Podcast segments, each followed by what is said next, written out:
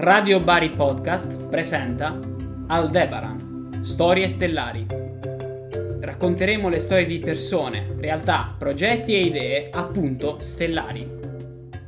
Interverranno giovani adulti, donne e uomini con esperienze singolari, divertenti, più o meno commoventi. Preparatevi a sorridere, a criticare, a farvi venire l'appetito ad indignarvi laddove necessario o indossare tuta e scarpe da ginnastica se dovesse venirvi voglia, a guardare all'insù e all'ingiù, a sentire nuove lingue, a prendere un pennello, ago e filo oppure uno strumento musicale. Insomma, può succedere di tutto.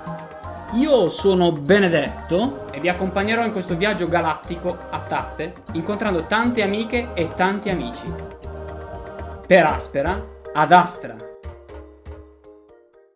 Episodio 8 Ospitalità etica e sociale a Libertà di Bari.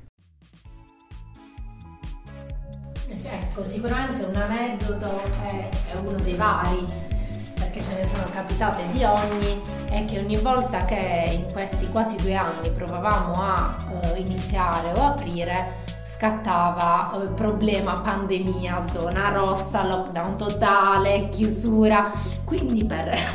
scusate, più di una volta, eh, proprio quando eravamo lì lì per aprire le porte eh, dell'ostello a eventuali turisti, ma anche solo agli amici con un'inaugurazione semplice, scattava emergenza Covid quindi questo sicuramente è stato all'inizio un grandissimo deterrente che ci ha fatto addirittura pensare di mollare e poi invece è stata la spinta per dire no vabbè è assurda, è una cosa veramente incredibile, dobbiamo andare avanti perché finirà sicuramente anche questo momento, si ritornerà a viaggiare, incontrare persone, quindi dobbiamo essere pronti per quel momento. Siamo da Bari con Habari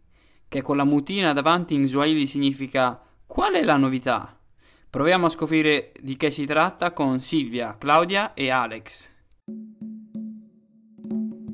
Allora, l'idea di Avari nasce ormai quasi quattro anni fa. Eh, io sono stata tanti anni fuori, ho lavorato insomma, sia in Italia che all'estero poi a un certo punto ho deciso di tornare a Bari e di tornare in Puglia per insomma, dare anche il mio contributo alla mia terra. E in quegli anni il turismo eh, si stava incrementando, quindi vedevo tanti turisti in giro, tanti ragazzi con lo zaino, cosa che prima a Bari non, non accadeva. E, e, però mi sono detta appunto, ma a Bari i ragazzi insomma, che vogliono dormire a poco prezzo, dove vanno? E, e, quindi da lì è nata l'idea di sarebbe bello aprire un ostello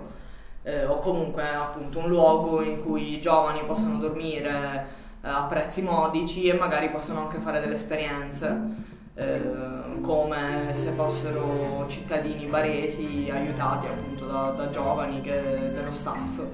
E, mm, poi ho proposto questa idea a Claudia e a Roberta, nel frattempo insomma si era liberato questo appartamento che era un appartamento di mio nonno e, e quindi abbiamo deciso di insomma, fare questa scommessa. Ovviamente avevamo necessità di finanziamenti per ristrutturare l'appartamento che era appunto di una persona anziana. E abbiamo partecipato a PIN che è un progetto della regione Puglia, un bando della regione Puglia, abbiamo per- presentato il progetto, l'abbiamo vinto e, e, da lì è iniziato, è partito tutto, quindi poi abbiamo, è iniziato il lockdown in particolare appena abbiamo vinto il progetto. E quindi appunto abbiamo creato la società proprio qualche giorno prima che chiudessero l'Italia. E siamo state quindi tre mesi ferme. E, e poi invece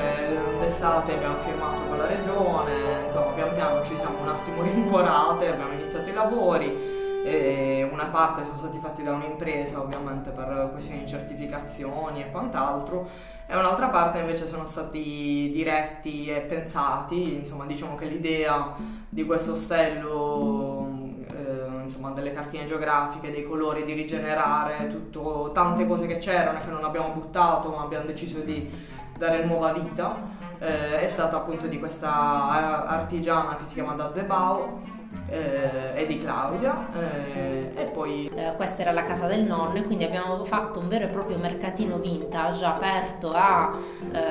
amici, sostenitori di ogni sorta, ma era proprio un evento appunto aperto a tutti sui social in cui abbiamo mm, pensato che fosse più carino appunto ridare anche nuova vita agli oggetti no? uh, del, della vita quotidiana uh, del nonno e regalare un pezzettino a, di Abari a, ad amici e chi ci è venuto a trovare.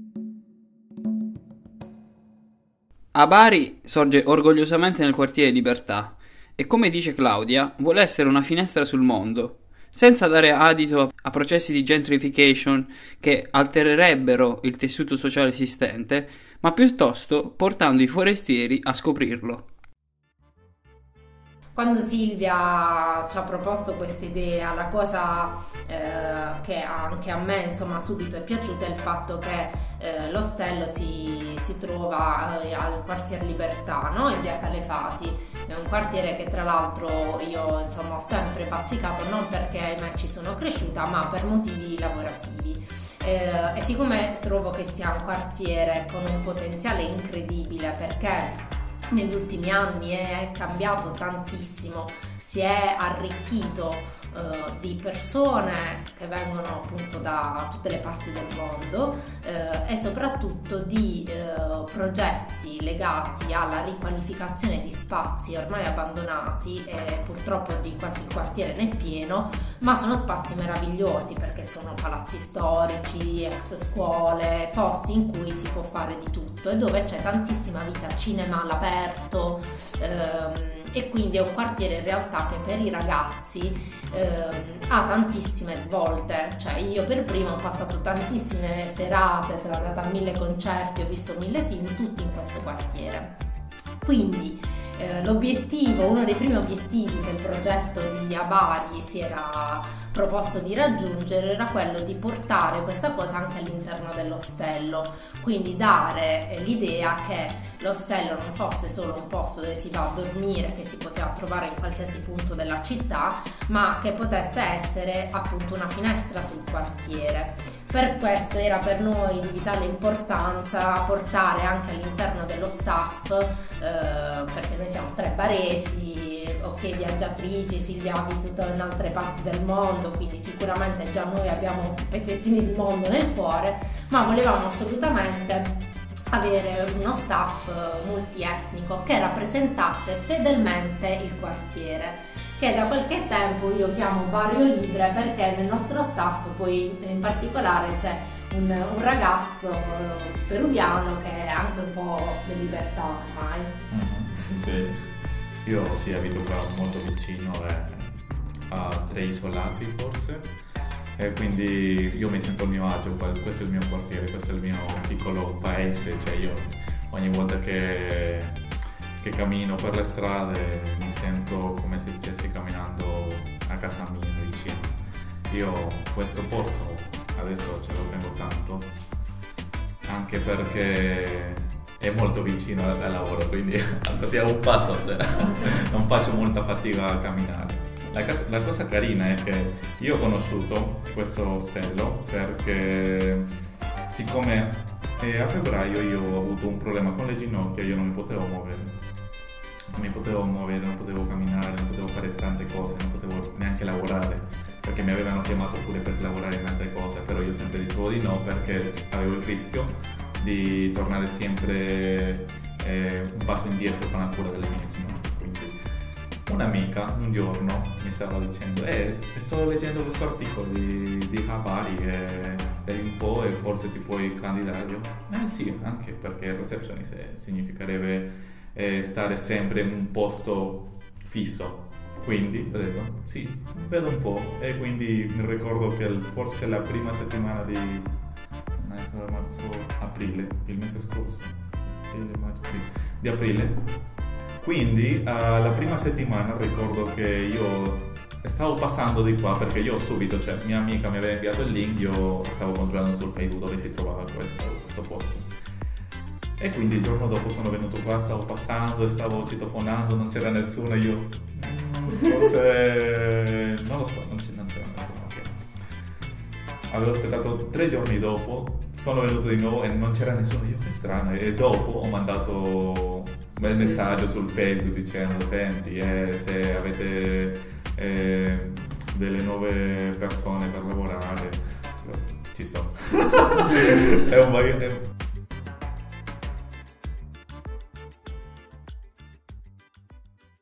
Ma perché si parla di ostello etico? Cosa c'è di particolare nell'organizzazione di questa attività? Eh, vabbè, sicuramente appunto eh, quello che prima vi stava raccontando Silvia è che eh, la, della, nella sua esperienza di vita e anche lavorativa c'è una parte eh, che è strettamente legata al risvolto sociale, no? eh, e siccome io lavoro con lei anche in un'altra realtà che ha sempre a che fare col sociale, eh, mentre stavamo scrivendo il, il progetto per partecipare a PINA, questo bando regionale, la prima cosa che ci siamo sicuramente anche dette era quella di portare questo pezzettino delle nostre vite anche nel, nel progetto, quindi a Bari è eh, un ostello etico, low cost come eh, vi raccontava Silvia, eh, che mira a un turismo responsabile. Perché è etico? Perché è responsabile? Perché appunto nel nostro staff, vabbè, oltre Alex che avete conosciuto e che è ormai un abitante del, del barrio, comunque abbiamo altri ragazzi che invece eh, hanno insomma delle eh, vulnerabilità, cioè hanno anche magari delle difficoltà nel poter trovare eh, lavoro qui da noi perché vengono, hanno insomma un background particolare. Eh, e quindi c'è con noi un ragazzo gambiano che è un rifugiato politico la, nostra eh, tata diciamo dell'ostello, la, la, ragazza che si occupa di appunto tutto, no? la mamma, la vera e propria mamma dell'ostello che invece è una ragazza nigeriana. Eh, e questo sicuramente rende a Bari diverso da tutti, cioè almeno a noi piace pensare questo, però ce lo stanno dicendo anche in tanti, sicuramente in città e in generale proprio nella nostra regione non avevamo ancora strutture, in particolare poi alberghiere turistiche, eh, con appunto uno staff così colorato come ci hai detto tu prima, che ci hai detto ci vedi tutti diversi, siamo effettivamente molto ben assortiti direi. Infatti il titolo del, del progetto che avevamo presentato per il bando era Bari nessuno è straniero